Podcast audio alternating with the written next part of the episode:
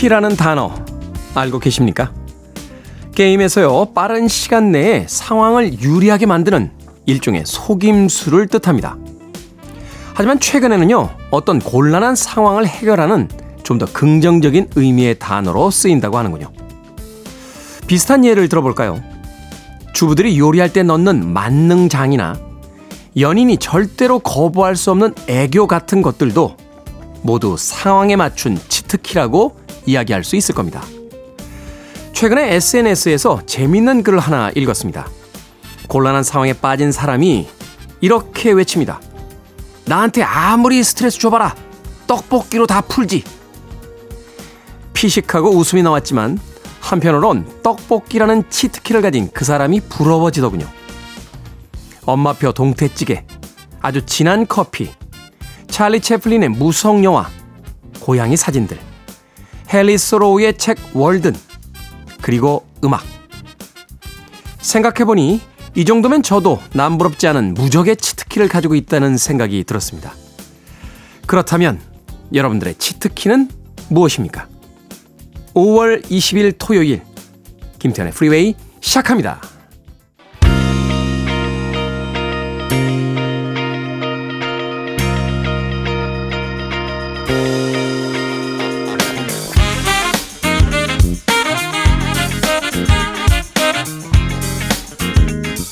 빌보드 키드의 아침 선택 김태훈의 프리웨이 저는 클 태 자 쓰는 테디 김태훈입니다. 오늘 첫 곡은 1987년도 빌보드 핫백 차트 이번 주 3위에 올랐던 커팅 크루의 I Just Died in Your Arms 듣고 왔습니다. 자, 이 곡으로 출발했습니다. 5월 20일 토요일 1부는 음악만 있는 토요일로 꾸며드립니다. 1970년대, 80년대, 90년대, 2000년대까지 이어지는 빌보드 핫백 차트 이번 주 상위 랭크곡들로 채워드리겠습니다. 그리고 2부는요, 북끄북끄로 꾸며주죠. 책 한 권 읽어보는 시간. 오늘은 또 어떤 책을 읽어볼지 잠시 후 2부도 기대해 주시길 바랍니다. 자, 여러분은 지금 KBS 2라디오 김태훈의 프리웨이 함께하고 계십니다.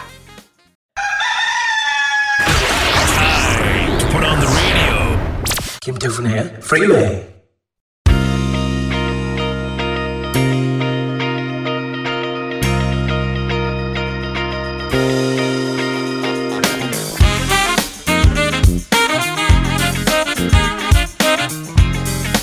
음악만 있는 토요일 세 곡의 노래에 이어서 듣고 왔습니다. 1970년대에 나왔던 두 곡의 음악 그리고 90년대에 나왔던 음악 한 곡. 음악의 분위기가 좀 다르죠. 예, 첫 번째 음악은 1974년도 빌보드 핫백 차트 이번 주 8위에 올랐던 마리아 몰다우의 Midnight at the Oasis. 그리고 77년도 역시 같은 차트 9위에 올랐던 글렌 캠벨의 아, Southern Night. 네. 이걸 자꾸 일본식으로 사우던이라고 발음을 할 뻔해요. 예, Southern Night. 그리고 95년도 역시 같은 차트 5위에 올랐던 디언 페리스의 I Know까지 세 곡의 음악 이어서 듣고 왔습니다. 자, 6793님. 프리웨이 진행자가 김태훈인지 아니면 가수 김태원인지 궁금합니다. 목소리는 가수 김태원 목소리 같은데요. 제 목소리가 김태원 씨하고 그건 아니지 않습니까? 네. 물론 이제 김태원 씨가 평상시에도 그렇게 목소리를 내는 건 아닙니다만 노래하실 때 보면 허스키 톤이 굉장히 강하잖아요. 슬픈 사슴이 당신과 꼭 닮았어. 뭐 이렇게. 아닌가요? 김태, 김태원 씨, 부활의 김태원 씨 말하는 거죠? 네. 아닌데. 저거 목소리 안 닮았는데. 네. 왜 그렇게 생각하시는지 모르겠습니다. 예, 김태훈입니다. 클태자 쓰고 어, 훈자는 어떤 한자인지 안 가르쳐 드립니다. 자, 6793님. 자, 3134님. 테디. TV에서 보니까 엄청 친하게 느껴지는 거 있죠? 테디 방송 듣다 보니 저랑 절친인 것 같은 착각이 듭니다. 물론 저 혼자 생각이지만요. 음악도 추천해 주시고 왠지 정감이 갑니다. 라고 하셨습니다. 그, 남북 문제, 이제, 예, 푸는 프로그램이에요. 예. 제가 언제부터 북한 문제 전문가가 됐는지 모르겠습니다.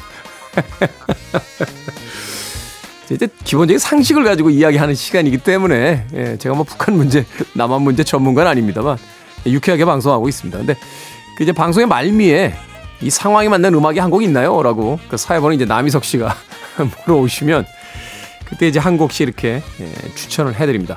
물론 그 프로에도 도움이 됩니다만 좋은 음악들 어떤 방식으로든 많이 들을 수 있으면 좋은 거잖아요. 예, 그런 마음으로 어, 임하고 있으니까 예, 추천해드리는 음악도 기회가 되시면 또 한번 어, 관심 있게 들어주시기를 부탁드리겠습니다.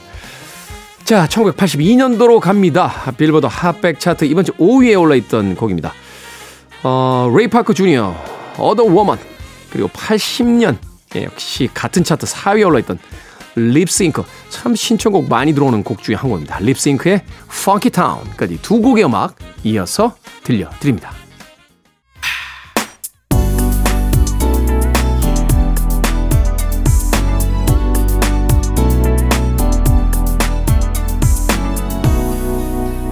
김태훈의 Freeway.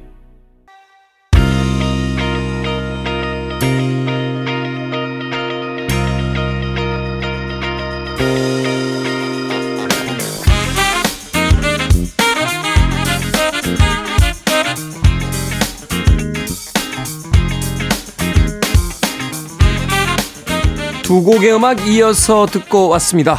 1976년도 아, 빌보드 핫백 차트 이번 주 5위에 올라있던 실버 컨벤션의 Get Up and Boogie 그리고 2010년 역시 같은 차트 13위에 올라있던 제이슨 데룰로의 In My Head까지 두 곡의 음악 이어서 듣고 왔습니다. 어, 0119님 매일 아침 일어나서 어, 프리웨이를 틀어놓고 출근 준비를 합니다. 며칠 전 초등학교 5학년인 아들이요. 롯데월드로 소풍을 가는데 유선 이어폰을 빌려달라고 하더라고요. 30분 정도가 지난 후 아이에게서 문자가 왔습니다. 아빠가 빌려준 이어폰으로 아빠처럼 김태훈의 프리웨이를 듣고 있다고요. 아들에게 아빠가 우리 요한이 많이 사랑한다고 전해주세요. 하셨습니다. 이런 기분은 어떤 기분일까요? 어, 아이를 키우시는 많은 분들이 이런 순간에 이제 감동을 받으시더라고요.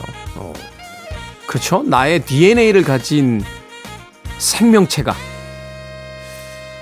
내가 했던 행위를 그대로 따라한다. 이게 어떤 기분이죠? 알 수가 없습니다. 네. 이번 생에는 알기 쉽지 않을 것 같아요. 이런 이런 어떤 정서는 흉내는 낼 수 있겠죠. 우리가 뭐 영화를 만들고 소설을 쓰고 이렇게 모방할 수는 있습니다만 이걸 실제로 느끼는 건 조금 다른 차원의 문제잖아요. 뭐 밖에 있는 우리 미니롱 PD나 뭐 이수연 작가 같은 경우는 이제 결혼해서 아이들이 있으니까 뭐 이런 기분이야라고 이렇게 설명을 해줄 수는 있겠습니다만 그 설명을 들어서 아는 거하고 그걸 실제로 느끼는 거하고 이 간극은 이건 아마 어, 스타워즈 시리즈에 제일 처음에 나오잖아요. Far Far Away, 예, 예. In the Galaxy 이렇게 나오는데 아마도 그 우주 공간만큼의 어떤 간극이 있지 않을까 하는 생각이 듭니다. 아, 그만큼 경험해보지 않으면 절대로 알 수 없는 어떤 것이 아닐까 그런 생각이 듭니다. 네, 모든 걸 다 갖고 모든 걸 다 경험해 볼 수 없겠습니다만 가끔 네, 이런 사연이 오면 이 행복한 사연에 저는 문득 약간 쓸쓸해지곤 합니다. 네. 0119님, 네, 요한이 네, 아빠가 많이 사랑한대요. 됐죠? 이 정도 전해드렸으면. 자, 9025님, 협상의 기술 아십니까? 중고 거래에서 천 원 한 장이라도 깎으려는 처절한 삶의 현장. 그러니까요. 중고 마켓에서 천 원 한 장 깎아보겠다고 그렇게 핏대로 올리고 천 원 깎아줬다고 기분 좋아서 돌아가는 길에 4,500원짜리 커피 마십니다. 조금만 더 걸어가면 3,000원짜리 커피가 있는데, 예? 1,500원을 더 내고 그 집 커피를 꼭 먹어야 되는 이런 삶의 아이러니. 이런 게 우리 삶을 더 즐겁고 재밌게 만드는 게 아닌가 하는 생각이 듭니다. 장영호님, 태호님, 높은 유머 감각에 반했어요. 하셨는데, 하우, 만나시면 인간성이 끝납니다. 자, 음악 듣겠습니다. 1992년도로 갑니다. 빌보드 핫백 차트 3위에 이번 주에 오른 레드 칠리 페퍼스의 Under the Bridge. 그리고 2000년 역시 같은 차트 이번 주 1위에 올랐던 산타나 피처링 더 프로덕트 GMB Maria Maria까지 두 곡의 음악 이어집니다. Listening to one of the best radio stations around. You're listening to 김태훈의 Freeway.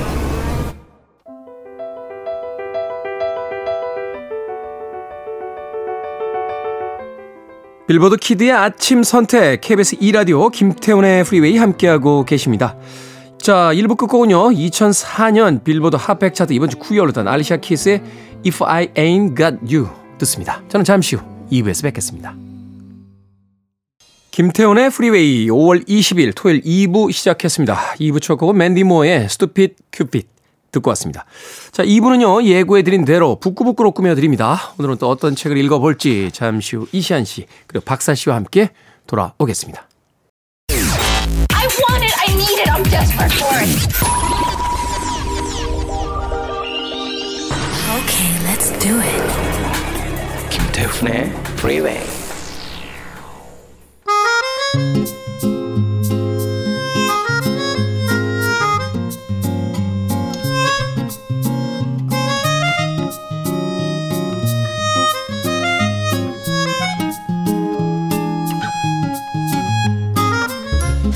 과묵한 존익은 절대 견디지 못할 수다의 향연입니다. 북구북구 북튜버 이시안 씨, 북칼럼니스트 박사 씨와 함께합니다. 어서 오세요.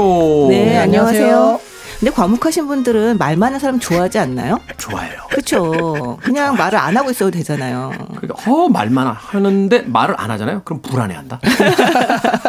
제 생각에 과묵한 존익 씨는 우리 애청자이실 것 같아요. 존익이요. 이번 네. 존익 4에서 쓴 단어. 음. 그러니까 말이나 문장이 아니라 단어의 숫자가 300개인가 400개 정도밖에 안 된대요. 그러니까 이제 한 문장이 4개에서 5개 정도 단어 정도로 최소한 구성이 된다고 보면 한 80번 정도 얘기했다는 거거든요. 3시간짜리 영화에서. 근데 그 중에서도 가장 많이 쓴 단어가 예. 네. 이거예요. 그러니까 우리는 정말 3시간짜리 영화면 우리는 한 800마디씩은 할수 있어요. 800마디씩. 그러면. 아, 니 여기 대본에는 과묵한 존익은 절대 견디지 못할 수다의 향연 딱 요 한 줄인데 이걸 가지고 벌써 한 2, 3분을. 예. 자. 동시간대뿐만이 아니라 아, 전 세계 방송 중에서 가성비 갑인 방송 이 출연료로 이렇게 말을 많이 할 수가 없어요. 근데 하여튼 쏟아 붓고 갑니다. 쏟아 붓고 자 오늘의 작품 고전 중의 고전입니다. 셰익스피어의 한여름밤의 꿈 야, 한여름밤의 꿈. 대표적인 고전이죠. 누구나 네. 알지만 아무도 읽지 않은 네, 그런 책이라고 음, 볼수 있는 맞아. 책이죠. 네. 심지어는 뭐 연극, 뮤지컬, 뭐 영화로도 만들어졌습니다만 왠지 보지 않았지만 네. 본것 같은 착각에 빠지는 대표적인 작품입니다. 자, 세익스피어 뭐 세계에서 가장 유명한 작가인 건 누구나 압니다만 그래도 우리가 형식상 어떤 작가인지 소개를 받도록 하겠습니다. 자, 박사 씨에게 소개를 맡겨봅니다. 아, 이 세계에서 가장 유명한 작가를 소개한다는 건 어떤 것일까? 저 약간 존재적 고민에 빠지게 만들었던 음. 네, 그런 부분인데요. 사실 셰익스피어의 작품은 제목을 들었지만 아무도 읽지 않은 것처럼 셰익스피어 누구나 알지만 사실 정보는 그렇게 많이 알려져 있지도 않고 사실 많이 알고 있지도 않습니다. 16세기의 아이돌이었다는 건 제가 알아요. 네, 어, 그렇죠. 당대의 아이돌이었다고 그러더라고요. 네, 어. 그러니까 배우기도 했으니까요. 네. 살아생전에도 엄청난 그, 그뭐 명예를 누렸던 그런 사람이죠. 인기를 얻었고. 네, 네, 네. 영국의 극작가이자 시인인데 그냥 이렇게만 소개하면 아쉽죠. 영국 최고의 극작가라고 하고요. 사실 영국만이 아니라고들 이제 이야기를 합니다. 그렇죠. 뭐 세계의 극작가의 그 어떤 교과서죠. 원형. 원형이죠. 네, 원형. 네, 네. 네. 그 생이 그리고 근데 굉장히 빈약해요. 그래서 추측해 본 결과가 이렇습니다. 그러니까 1564년 잉글랜드 왕국의 워릭셔주 그 스트랫퍼드 어폰 에이번에서 태어났습니다. 이 아버지는 존 셰익스피어, 어머니는 메리 아든이고요. 팔남매 중에 셋째였다고 합니다. 음, 네. 굉장히 유복한 집안이었다고 해요. 이 아버지가 부유한 상인이었던 데다가 읍장까지 지냈던 음. 사람입니다. 그렇지만 셰익스피어가 10살이 넘으면서 가세가 기울었고요. 그때 셰익스피어는 학교를 그만뒀습니다. 아. 이 고등교육을 전혀 받지 못했는데도 이 타고난 언어 구사 능력이 아주 훌륭했다고 합니다. 거기에다가 다양한 경험을 또 이제 쌓았죠. 무대 예술에 대한 감각도 아주 훌륭했고요. 18에 8살 연상인 앤 해서웨이와 결혼을 했고요. 19의 딸 수제너를 그리고 21살에 음. 아들 햄릿과 딸 주디스 쌍둥이를 얻었습니다. 그러니까 아들 이름이 햄릿이더라고요. 햄릿이죠. 네, 네, 네. 네. 네. 네. 그리고 아이들이 태어남과 거의 동시에 혼자서 고향을 떠나서 한 7, 8년간 이제 돌아다니게 되죠. 네. 24살 즈음에 런던으로 갔어요. 거기서 극작 활동을 시작하는데 이 정확한 시기는 알려져 있지 않지만 1592년경에는 이미 유명한 극작가로 활동을 하고 있었다고 음. 합니다. 이 서른 즈음에는 벌써 이 런던 연극계 양대 산맥 중 하나인 국내부 장관 극단 전소 극작가가 됐고요. 이곳에서 배우로도 활동을 했고요. 그리고 시집도 여러 권을 출간을 합니다. 이 극작가로 활동한 24해 정도의 기간 동안 총 38편의 극을 발표를 했는데요. 음. 대부분 살아 생전에 인기를 모았습니다. 아, 대단한 작가네요. 네, 죽기 몇 년 전에 고향으로 돌아간 그는 52세에 유명을 달리를 합니다. 이 살아생전에도 상당한 찬사를 받았지만 죽은 뒤에는 거의 신격화되다시피 했고요. 네. 이 토마스 칼라일이 말했다고 하죠. 영국은 언젠가 인도를 잃을 것이다. 그러나 셰익스피어는 절대로 사라지지 않을 것이다. 라고 했다는 말이 그의 위치를 알게 하죠. 그러니까 이 자존심 강한 미국 사람들도 항상 어떤 작가 소개할 때 미국의 세익스피어 막 이러면서 그러면서 이렇게 소개를 하잖아요. 네, 네. 그러면 그런 어떤 것들을 이렇게 떠올려 보면 이 세익스피어에 대한 어떤 찬사와 또 이 영국이라고 하는 나라를 벗어난 다른 영미 문화권에서의 어떤 그 컴플렉스 같은 게 고스란히 담겨져 있는 더군다나 생전에 고호가 얼마나 부러워했을까. 생전에 이토록 슈퍼스타 제가 생각하기에 아 괴테가 있구나. 괴테는 심지어 장수했어. 아, 우리 개태 아저씨는 오늘도 오늘도 소환되어 오시고 최근 최근 들어서 이렇게 작가 얘기가 났을 때 테디가 가장 부러워하는 포인트는 항상 장수입니다. 오래 살고 어, 싶어. 부보다도 장수를 굉장히 부러워하시더라고요. 아이까 하지만 여러분 부, 없, 부 없는 장수는 괴롭습니다. 이 둘은 쌍으로 가야죠. 네. 네. 심지어 나는 못 가본 이탈리아를 여행하셨잖아요. 괴테는 이탈리아 기행이라는 책도 있는데. 자 어찌 됐건 이 셰익스피어 뭐 당대뿐만이 아니라 이 극작의 역사에 있어서 단 한 명의 작가를 골라야 된다라면 어, 저는 안톤 체호. 네. 갑자기 갑자기 네, 근데- 갑자기 호출하시네요. 네, 전 세계인들은 셰익스피어를 고르지 않을까 생각이 듭니다. 자, 이 셰익스피어의 작품 중에서도 유쾌하기로 굉장히 이름난 작품이죠. 셰익스피어는 사실 이제 비극에서 좀 더 이름을 날렸던 그런 작가이기도 합니다만 아주 유쾌한 소동극도 잘 썼습니다. 한여름 밤의 꿈 줄거리를 좀 소개를 해 주시죠. 네, 이 줄거리를 요약된 걸 보시면 많은 분들이 되게 헷갈려하세요. 이렇게 그 연인들이 엇갈리는 얘기거든요. 특히 이름이 또 네. 우리에게 익숙치 않은 이름이라. 그 이름 때문에 아니 누가 누구야 막 이러시는데 일단 기본적으로는 원래는 아테네 테세우스 공작과 아마존 여- 아마존 여왕 히포리테의 결혼식이 임박했을 때 시작을 하거든요. 네. 근데 이때 어 잘됐다 이 결혼식에 묻혀 묻어가야겠다라고 해서 그 헤르미아의 아버지가 이때 명문가 청년 드미트리오스 또는 데메트리오스 이름들이 네. 또 이렇게 네. 이게 이제 신판이냐 구저, 구판이냐에 따라서 이제 이름이 잘 자- 다르게 그렇죠. 표기가 돼 있죠. 네. 그래서 이 청년과 결혼을 시키려고 작정을 해요. 근데 이 헤르미아 또 허미아라고 하죠. 허미아는 루산드로스라는 친구랑 이미 사랑하는 사이였어요. 음. 근데 그 드미트리오스는 또그 헤르미아 허미아의 단짝 친구 헬레나와 한때 사랑하는 사이였는데 이제 허미아 쪽으로 돌아선 거죠. 우리는 통일합시다. 허미아로. 허미아, 네, 허미아 네. 쪽 돌아선 거죠. 네. 그러니까 이 헬레나는 아직도 그 마음을 잊지 못하고 또 있고요. 이런 상황에서 이렇게 둘이 결혼시키려니까 안 되겠다 싶어가지고 둘이 이제 야반 도주를 하기로 합니다. 도망을 가죠. 예, 도망을 가서 숲으로 도망을 가는데 그걸 또 헬레나가 아 이걸 내가 알려주면은 또 그 호감을 살 수 있지 않을까 해가지고 또 경쟁자한테 그 도주를 알려줘요. 드미트리오스에게. 예, 그리고 헬레나도 쫓아가기 때문에 이네 네 남녀가 모두 숲에 모이는 상황이 된 거거든요. 네. 근데 그들이 들어간 숲에는 요정들이 살고 있는 숲이었어요. 거기 숲을 지배하는 요정의 왕이 오베론이고 왕비 티타니아인데 둘이 어, 납치해온 인도 소년의 처분을 놓고 사이가 나빠져서 부부싸움을 하는 중이었습니다. 거기서 시대 상황이 나와요. 인도를 인도의 소녀를 납치해 옵니다. 납치해가지고 서로 이제 차지하려고. 근데 소년을 이제 뺏을 생각에 그 오베론이 항상 데리고 다니는 요정 퍽이 있거든요. 네. 사랑꽃이라는 걸 준 다음에 그 눈을 감았을 때 즙을 눈에 바르면 처음 본 사람에게 사랑에 빠진다는 그런 약효가 있는 꽃이에요. 일종의 큐피드의 화살 같은 거죠. 네. 아, 지금 있으면 엄청 잘 팔렸을 것 같은 그런 약인데. 세상 망합니다. 아, 그런가요? 세상 망해요. 네. 아니 이 짧은 이야기 속에서도 망했다가 살아났다 합니다. 근데 퍽이 이제 그 여왕한테 티타니아한테 그걸 발랐는데 이게 또 애꿎게도요. 그때 공작 결혼식 때문에 마을 사람들이 또 극을 준비하려고요.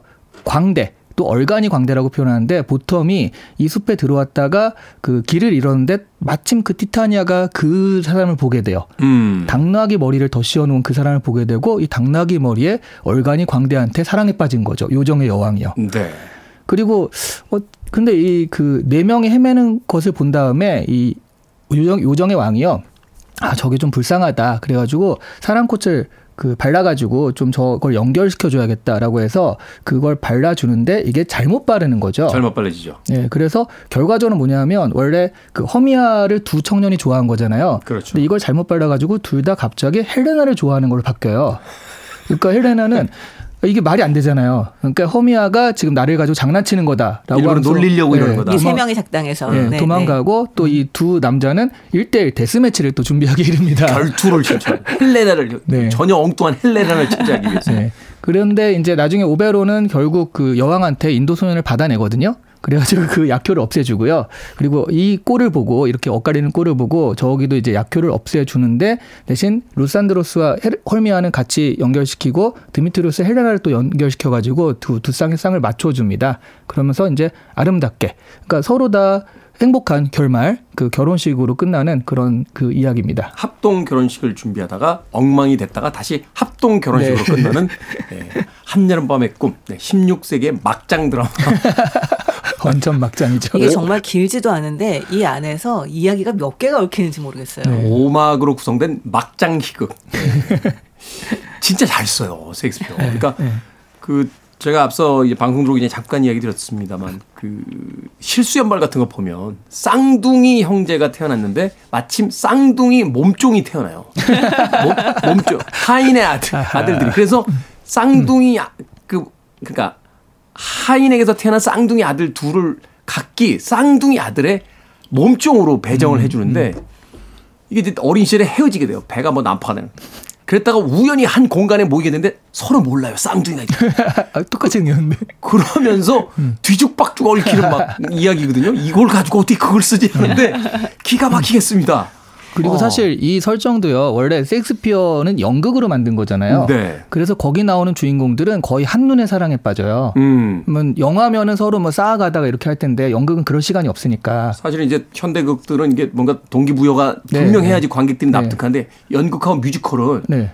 그냥 딱 무대 보고? 네. 어머 바로 노래 부르잖아요. 나의 그렇죠, 여신 그렇죠. 막 네. 근데 여기는 아예 그 사랑꽃이라는 그 뭔가 그 장치를 등장시켜가지고 네. 현대에서도 아주 통할 수 있게 딱 만든 거거든요. 그러니까 어떤 동기부여라든지 네, 또는 네. 그 상황의 어떤 논리적 구조를 만들어 준 거죠. 그거를 이제 마법으로 탁 풀어버리니까 현대에서도 너무 좀 즐겁게 그 한여름에 즐길 수 있는 그런 걸로 만든 것 같아요. 그러니까 이제 줄거리가 그런 겁니다. 그 어떤 남자가 어떤 여자랑 결혼을 하려고 하고 이렇게 아버지가 시켜서 근데 이 여자는 딴 남자가 있고 그런데 이 사랑받는 여자의 친구가 있는데 뭐 하시는 친구는 거죠 지금? 어, KBS 아침 드라마를 설명하고 있는 중입니다. 알았다. 예, 줄거리는 인터넷 참조 부탁드리겠습니다. 자, 음악 한곡 듣고 와서 이제 본격적인 책 이야기로 들어가 보도록 하겠습니다. 자, 한여름밤의 꿈 하니까 이 곡이 떠올랐습니다. 올리비아 뉴튼 존과 존 트라볼타가 함께한 Summer Night 듣습니다. 올리비아 뉴튼 존과 존 트라볼타가 함께한 Summer Night 듣고 왔습니다. 자, 빌보드 키드의 아침 선택 KBS 2라디오 김태훈의 프리웨이 오늘 북끄북끄 박사 씨 이시한 씨와 함께 셰익스피어의 발랄한 희곡 한여름밤의 꿈 읽어보고 있습니다. 자, 이 주요 인물들의 이야기, 이 뭐 주요 인물들을 몇 명이라고 봐야 될까요? 하나, 둘, 셋, 넷, 다섯, 여섯, 한, 한 여섯, 여섯 명 정도는 봐야 될 것 같아요. 요정의 왕 오베론하고 이제 왕비 티타니아까지 이제 집어 넣으면 한 여섯 명 정도. 그 셰익스피어는 극단을 자기가 이끌었잖아요. 네. 그래서 자기 배우들을 다 출연시켜야 된다는 어떤 강박관념이 있지 않았나 싶은 생각이 드는 게 정말 많습니다. 등장인물이 진짜 많이 나와요. 진짜 많이 나와요. 거기에 뭐 네. 보텀 이그 당나귀, 당나귀, 쓴 네. 보텀 요정 나와야죠. 또 거기 또 아테네 극단 애들도. 왕 나와야죠. 극단 또. 동원되죠. 네. 하여튼 다 거의 다 나옵니다. 네. 거의 다 나오는데 이제 주요 인물 이 여섯 명이라고 이야기했을 때 이 주요 인물들의 이야기를 관통하는 하나의 주제가 있다면 어떤 게 있을까요? 어떤 뭔가의 어떤 공통 분모가 있으니까 하나의 소동구로 모여지죠. 모아지잖아요. 제가 생각할 때는 이 참사랑 이게 아닐까 싶은데 어, 참사랑. 어, 참사랑. 참사랑. 정말 너무 촌스러운 말이죠. 그리고 섹스피어도 이 참사랑이라는 것을 좀 촌스럽다고 생각했던 것 같아요. 좀 조롱하는 느낌이 있습니다. 음. 예를 들어서 아테네 공작인 테세우스와 그 아마존 여왕 히폴리타의 경우도 둘이 굉장히 사랑한다는 전제로 나오지만 이 테세우스가 이렇게 얘기해요. 칼로 그대에게 구애했고 상처를 입히면서 사랑을 얻었소라고 말을 하는데요. 아. 이 테세우스가 아마존과의 싸움에서 이긴 다음에 여왕 히폴리타를 포로로 데려왔어요. 음. 그러니까 히폴리타로서는 굉장히 굴욕적인 상황에서 이제 저- 점령자를 만난 거죠. 그렇죠. 그렇게 이제 사랑이 시작했다라고 이야기를 하기도 하고요. 결국 이제 사랑의 시작이 폭력과 어떤 그 그렇죠. 전쟁에 의한 정복으로 시작- 시작했다. 그렇죠. 그리고 이를테면 허미아와 그 제가 읽은 책은 라이센더라고 나옵니다. 네. 이 라이센더, 헬레나, 드미트리우스 이게 두 쌍이 경, 결국 행복하게 맺어지긴 하는데 겨, 이 그냥 겨우 약물 때문에 그 때문에 자기가 사랑했던 사람들의 이 사랑의 작대기가 엉망진창이 되잖아요. 그렇죠. 근데 이게 그것만이 아니라 정말 보고 있으면, 그러니까 이제 그 장난으로 라이센더가 허미아의 소꿉친구인 헬레나 사랑하게 되면서 허미아를 엄청나게 놀리고 공격을 합니다. 음, 네. 자기가 사랑했던 여자잖아요. 근데 헬레나가 작고 허미아가 작다고 이제 뭐라고 하니까 허미아가 상처를 받아요. 자꾸 음. 나한테 작다고 뭐라고 하지 마. 막 이런 얘기를 하니까 라이센더가 엄청 덩달아서 거기서 뭐라고 얘기하냐면 가버려 이 난쟁이야.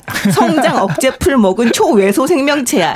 이 염주알 도토리야. 이렇게 얘기를 합니다. 너무너무 사랑해서 숲으로 같이 도망쳐온 여자. 그렇죠. 그렇죠. 그냥 약물 좀 눈에다 발랐다고 이상한 소리를 막 내뱉기 시작하죠. 그렇죠. 아니, 전 아무리 사랑하는 남자라고 하더라도 나한테 저렇게 말을 했다. 이러면 다시 안 볼 것 같은데. 근데 그럼, 또 그러면 웃기죠. 주제는 약물의 위험함에 대해서 약을 하면 안 된다라는 그런 메시지를 네. 여기서 헬레나와 드미트리우스 같은 경우도 헬레나가 너무 비굴하게 난 너의 개다. 막 거의 이 수준으로 매달리는데 그러니까요. 드미트리우스가 막 죽여버리겠다고까지 막 협박하잖아요. 하면서 뭐. 네, 떼어내리고 굉장히 애를 씁니다. 그렇게 해놓고서는 뭐 눈에 진짜 뭐가 씌어가지고 사랑에 빠진 거잖아요. 아 저는 그걸 그 과거로 묻어둘 수 있을까? 나는 아니. 이 믿을 수 있을까 끝까지 막 이 생각 하게 되거든요. 눈에 뭐가 씌워서 다시 사랑에 빠지는 정도가 아니라 결투에서 목숨을 걸고 이 여자를 쟁취하겠다고 싸우잖아요. 그렇죠. 근데 그 약효가 떨어지면 어떻게 되겠어요? 그러니까 정말 너무 믿을 수 없는 게 사랑이다. 약간 이런 생각이 드는데 여기에 있어서 가장 일테면 방, 가장 절정을 찍는 게 이 여왕 티타니아와 그 우둔한 남자인 바틈. 음. 네. 당나귀 머리가 되잖아요. 당나귀 머리가 된 남자를 요정 여왕이 너무 사랑해서 자기 요정들한테 시종을 들라고 하고 이런 장면. 근데 너무 웃긴 게 이 바틈이라는 남자가 굉장히 굉장히 뭐랄까요. 요즘 치고는 멘탈 갑이라고 얘기를 해야 되나요? 네. 자기는 얼굴이 당나귀로 변했고 갑자기 요정 여왕이 나타나 자기 사랑한다고 하는데 거기서 엄청 의연합니다.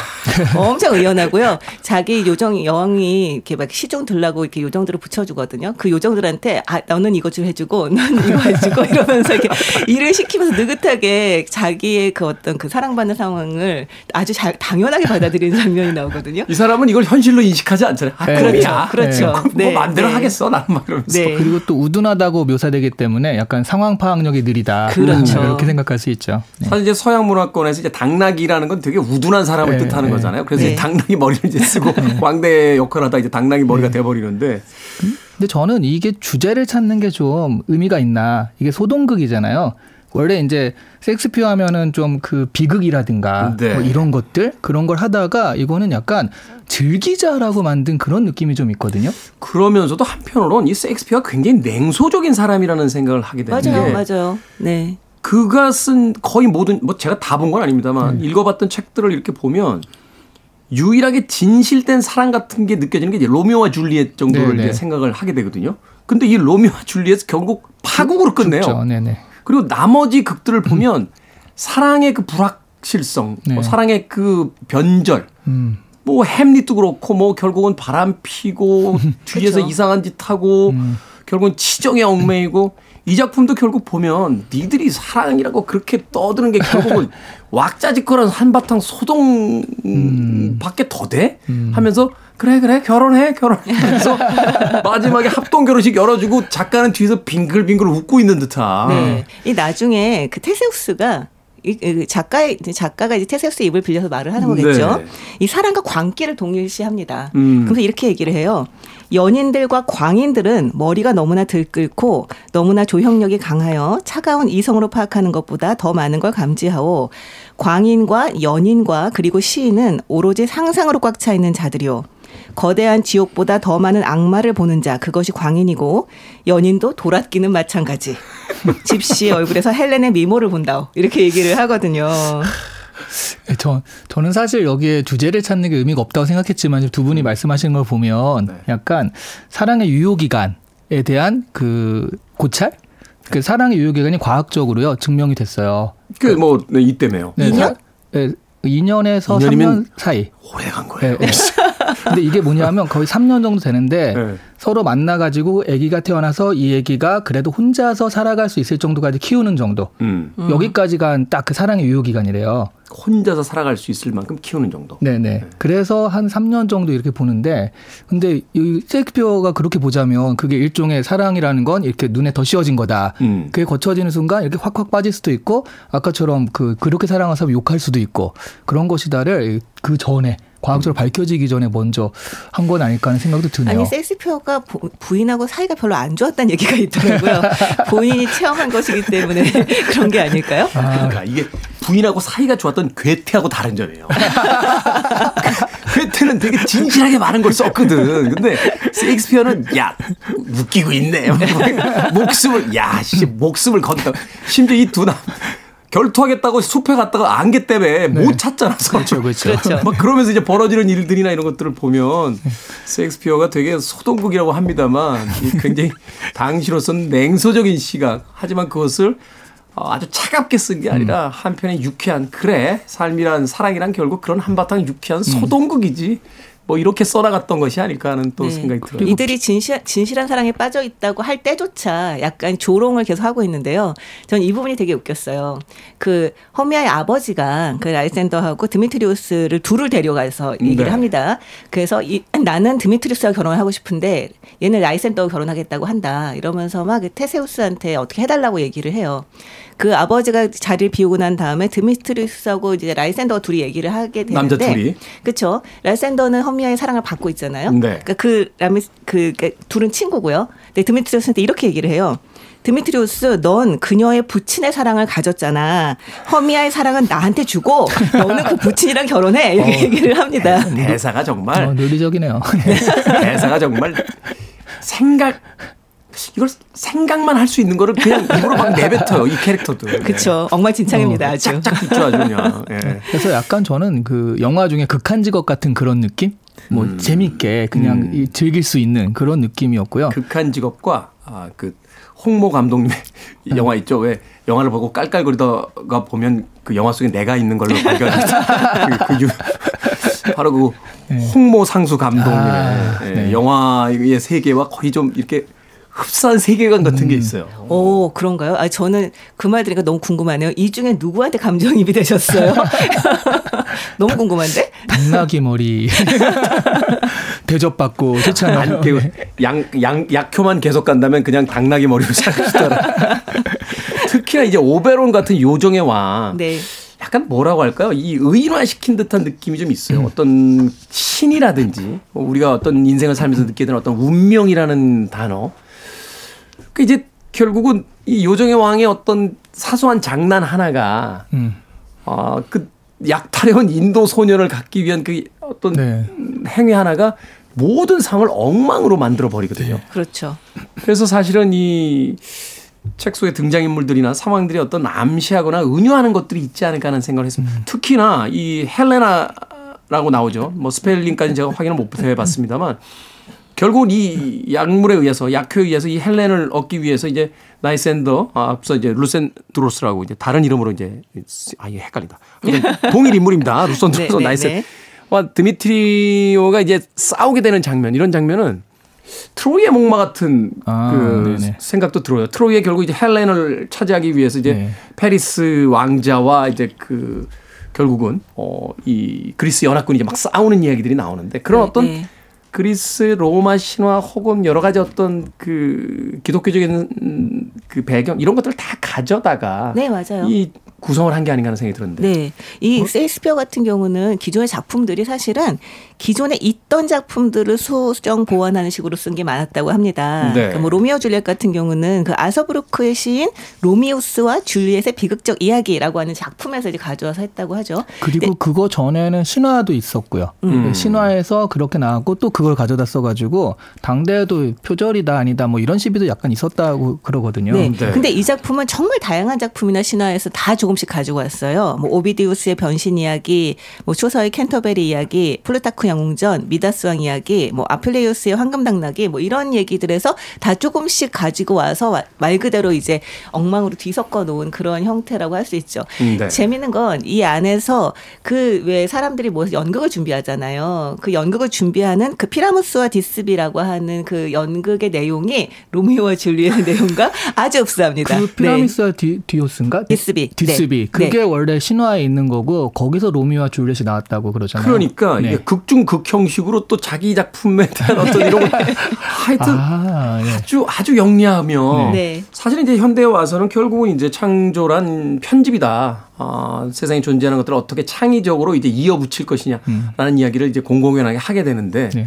그런 의미에서 그런 작법의 어떤 선구자적인 어, 인물이 아닐까 하는 또 생각이 들고 또 이야기의 원형이라는 건 어느 시대나 비슷하잖아요. 음, 그걸 맞아요. 어떻게 장식하느냐에 또 문제일 수 있으니까. 근데 저는 사실 이거보다 그 죽은 신의 사회 있잖아요. 네. 거기서 이제 영화. 그, 예, 키팅 선생님이 그 아이가 이제 자살을 하는 것 때문에 충격을 받아서 그 이제 학교를 그만두고 뭐 이런 장면들이 나오잖아요. 네. 그래서 극단적 선택을 하는 그 친구가 원래 굉장한 모범생인데 그런데 연극에 빠져가지고 연극을 하려다가 아버지의 반대에 부딪히고 막 이렇잖아요.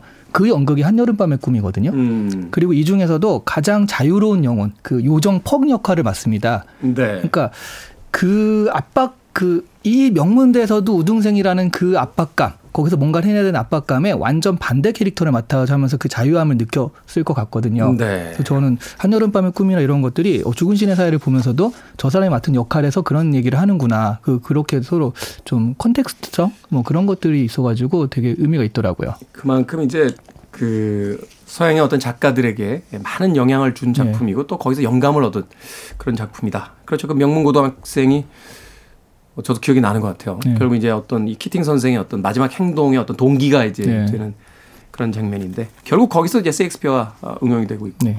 그 무슨 또 액션 영화 이런 거 봐도요. 막 이렇게 주인공들이 뭐 이렇게 잘난 척 한마디 탁 하고 하면서 누구 얘기야? 그러면 셰익스피어.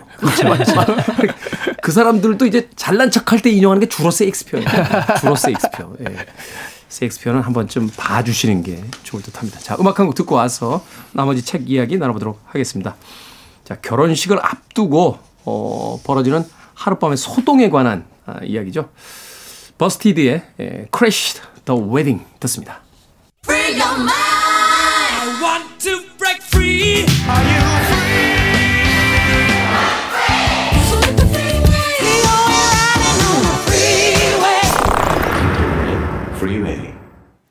빌보드 키드의 아침 선택, 김태훈의 프리웨이, 북칼럼니스트 박사 씨, 북투버 이시한 씨와 함께 북끄북끄 오늘 셰익스피어의 한여름밤의 꿈 읽어보고 있습니다.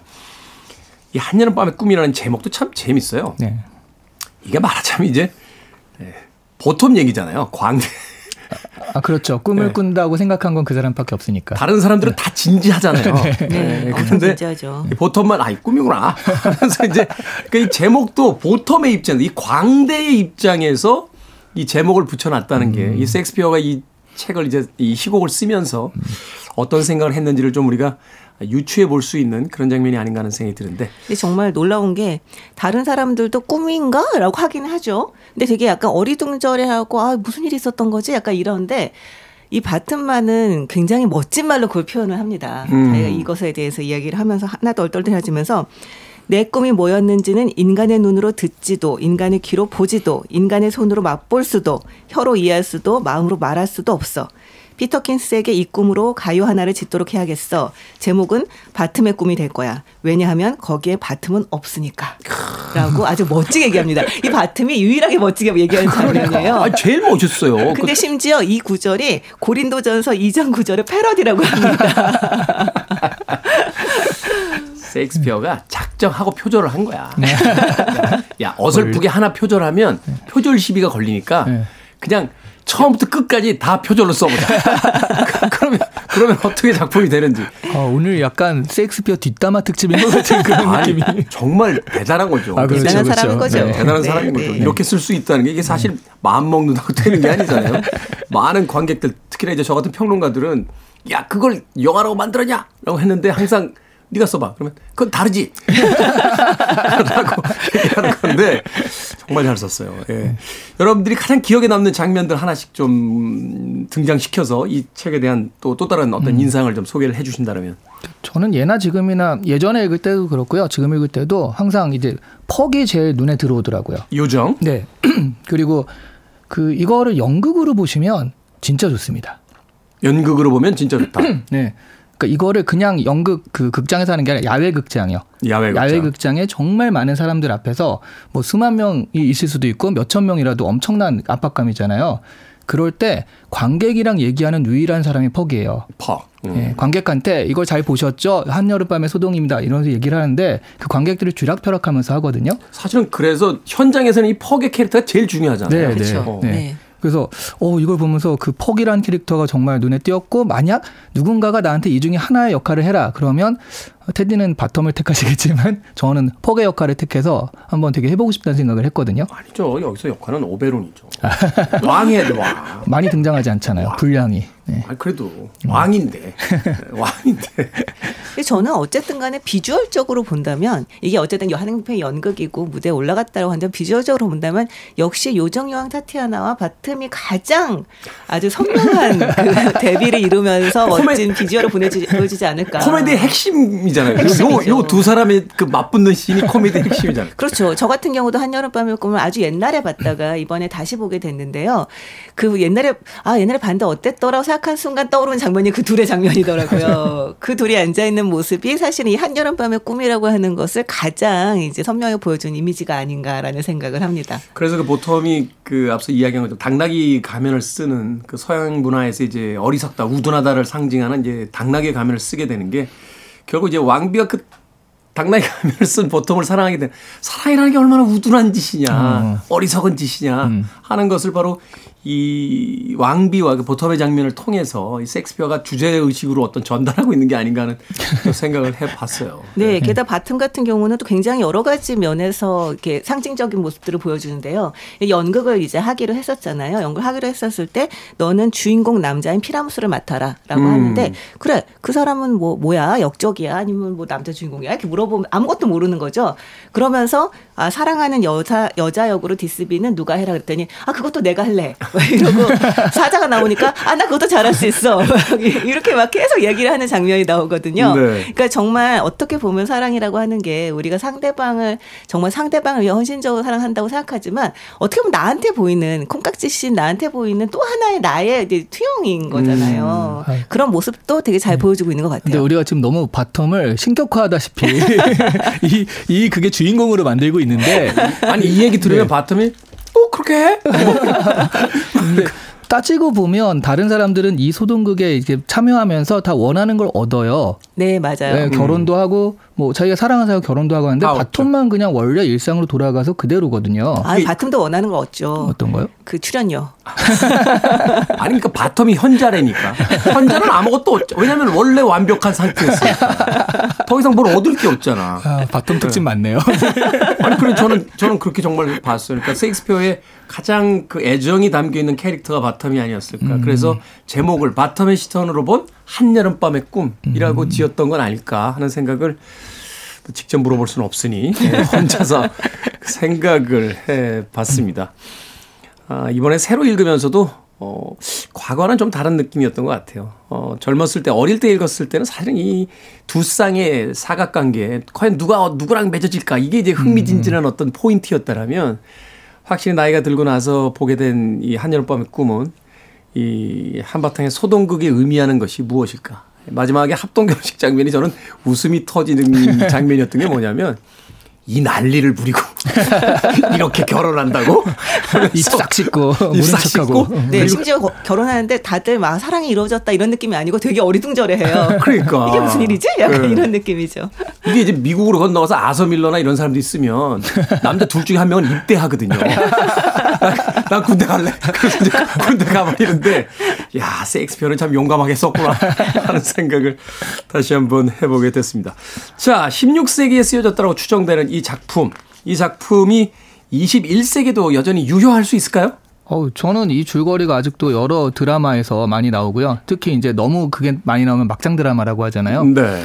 뭐 예전에 시트콤 프렌즈만 봐도 서로 얽히고 설키는 사랑 이야기 뭐 이런 것들. 그레이 아나토미. 아, 그렇죠. 시즌 한 10대면은 네. 한 캐릭터가 안 사귄 사람이야. 다 사, 다, 다 사귀어서 결국 더 사귈 사람이 없을 때 새로운 캐릭터가 한 명씩 이렇게 들어와서 또 걔랑 사귀고. 그리고 뭐 이런 거. 항상 드라마에서 엇갈리잖아요. 엇갈려요. 예, 서로 좋아했다가 네. 서로 반대가 맞아요. 되고 뭐 이런 것들. 어. 그대로 이 플롯이나 이 스토리는 그대로 살아 있거든요. 맞아요. 최근에 보고 있는 시카고 파이어나 뭐 이런 것도 시카고 PD 똑같아요. 결국은 범인 잡으러 가거나 불 끄다가 사랑에 빠져 또 사귀어. 쟤랑 사귀고. 앰뷸런스 타신 분하고 사귀고 소방관하고 사귀고 매점 아줌마하고 사귀고 다 사귀다가 결국은 해피엔딩으로 끝내더라고요. 음, 아, 그건 또 다른 한여름밤의 꿈이네요. 그러네요. 결국 이야기하다 보니까 우리가 스- 결국은 종착지를 다시 세익스피어 쪽으로 돌아올 수밖에 없는 네. 이 세익스피어의 개미지옥에서 빠져나가지 못하는 막장 드라마의 특징이 개연성 없는 것, 음. 강력하고 전개가 빠른 이야기, 그리고 뇌를 빼고 읽으면 재밌다라고 하는 점에서는 거의 뭐, 뭐 현대 그 드라마랑 별 차이가 없지 않나라는 생각을 합니다. 얼굴에 점 안 찍고 김치 싸대기 맞는 것들은 다 나옵니다. 다 나오는 작품.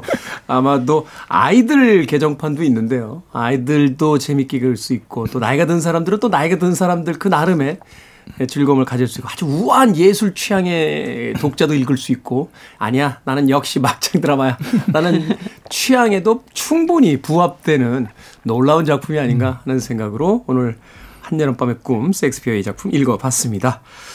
자, 두 분의 한 줄, 한줄 추천사 듣겠습니다. 아, 이게 그러니까 우리가 막장 드라마를 즐긴다 그러면 되게 어 뭐야 뭐 이런 식으로 보잖아요. 근데 이거를 섹스피어의 한여름밤의 꿈을 좋아한다 그러면 되게 고급스럽게 보거든요. 근데 같은 이야기거든요. 그래서 좀 고급스럽게, 고급스럽게. 자신의 취향을 드러내는 방법이 아닐까 싶습니다. 섹스피어도 알았어. 그러니까 이제 약하고 꿈을 등장시키잖아요. 이게 정상적으로 이렇게 쓰면 안 되거든. 그래서, 그래서 네. 남의 꿈 얘기 듣는 거 좋아하시는 분들 있잖아요. 네. 그런 분들이라면 정말 재밌게 보실 수 아, 있을 그러네요. 겁니다. 이 원래 꿈이라는 게 진짜 엉망진창이잖아요. 개연성이 네. 없죠. 네네. 꿈이라는 게. 자, 푸크푸크 오늘은 섹스피어의 한여름밤의 꿈 읽어봤습니다. 다음 주엔요, 부처님 오신 날을 맞아서 틱낫 한 스님의 지금 이 순간이 나의 집입니다. 읽어보겠습니다. 저는 사실 이번에 새로 읽게 된 책인데, 에, 중간중간 멈춰서서 한동안 생각에 빠지게 만들었던 아주 놀라운 책이에요. 어, 그렇게 어려운 책이 아닌데, 절대로 어려운 책이 아닌데, 우리가 잊고 있었던 것을 정말로 아주 부드럽게, 하지만 아주 강한 힘으로 알려주는 그런 책입니다. 꼭 읽고 다음 주에 같이 이 코너를 즐겨보셨으면 좋겠습니다. 자, 박사님의 강력한 추천이 있었던 음, 제가 책이었습니다. 좋은 물건이 아니면 가져오질 않습니다. 네. 이 물건, 이건 할인도 안 되는 물건이에요. 자, 아, 여기서 잠시 다음 주 안내 드릴게요. 다음 주 토요일이 김태훈의 프리웨이 천일 되는 날입니다. 야, 벌써 아, 천일. 와. 그래서 이 지성과 교양의 아이콘인 저희 셋이 각자의 책장에서 직접 고른 책. 저는 뭐 그럴 수 있습니다만 두 분은 거의 강탈당한 책을 어, 청취자 여러분들께 직접 선물로 드리기로 했습니다. 다음 주에 방송 중에 신청을 받을 테니까요. 많은 관심 부탁드리겠습니다. 자, 북튜버 이시한 씨, 북컬럼니스트 박사 씨와는 다음 주에 뵙겠습니다. 고맙습니다. 네, 안녕히 계세요. 자, 음악 한 곡 들려드립니다. 뮤지컬 맘마미아에 수록됐던 음악이었죠. 콜린 퍼스, 피어스 브로스난, 그리고 스텔란 스카스가드, 그리고 아만다 사이프리드, 그리고 메릴 스트립이 함께 했습니다. Our Last Summer.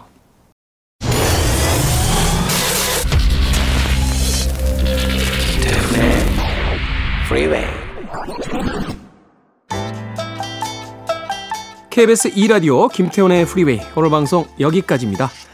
오늘 끝곡은요. 아이슬리 브라더스의 Summer Breeze 듣습니다. 편안한 하루 보내십시오. 전 내일 아침 7시에 돌아오겠습니다. 고맙습니다.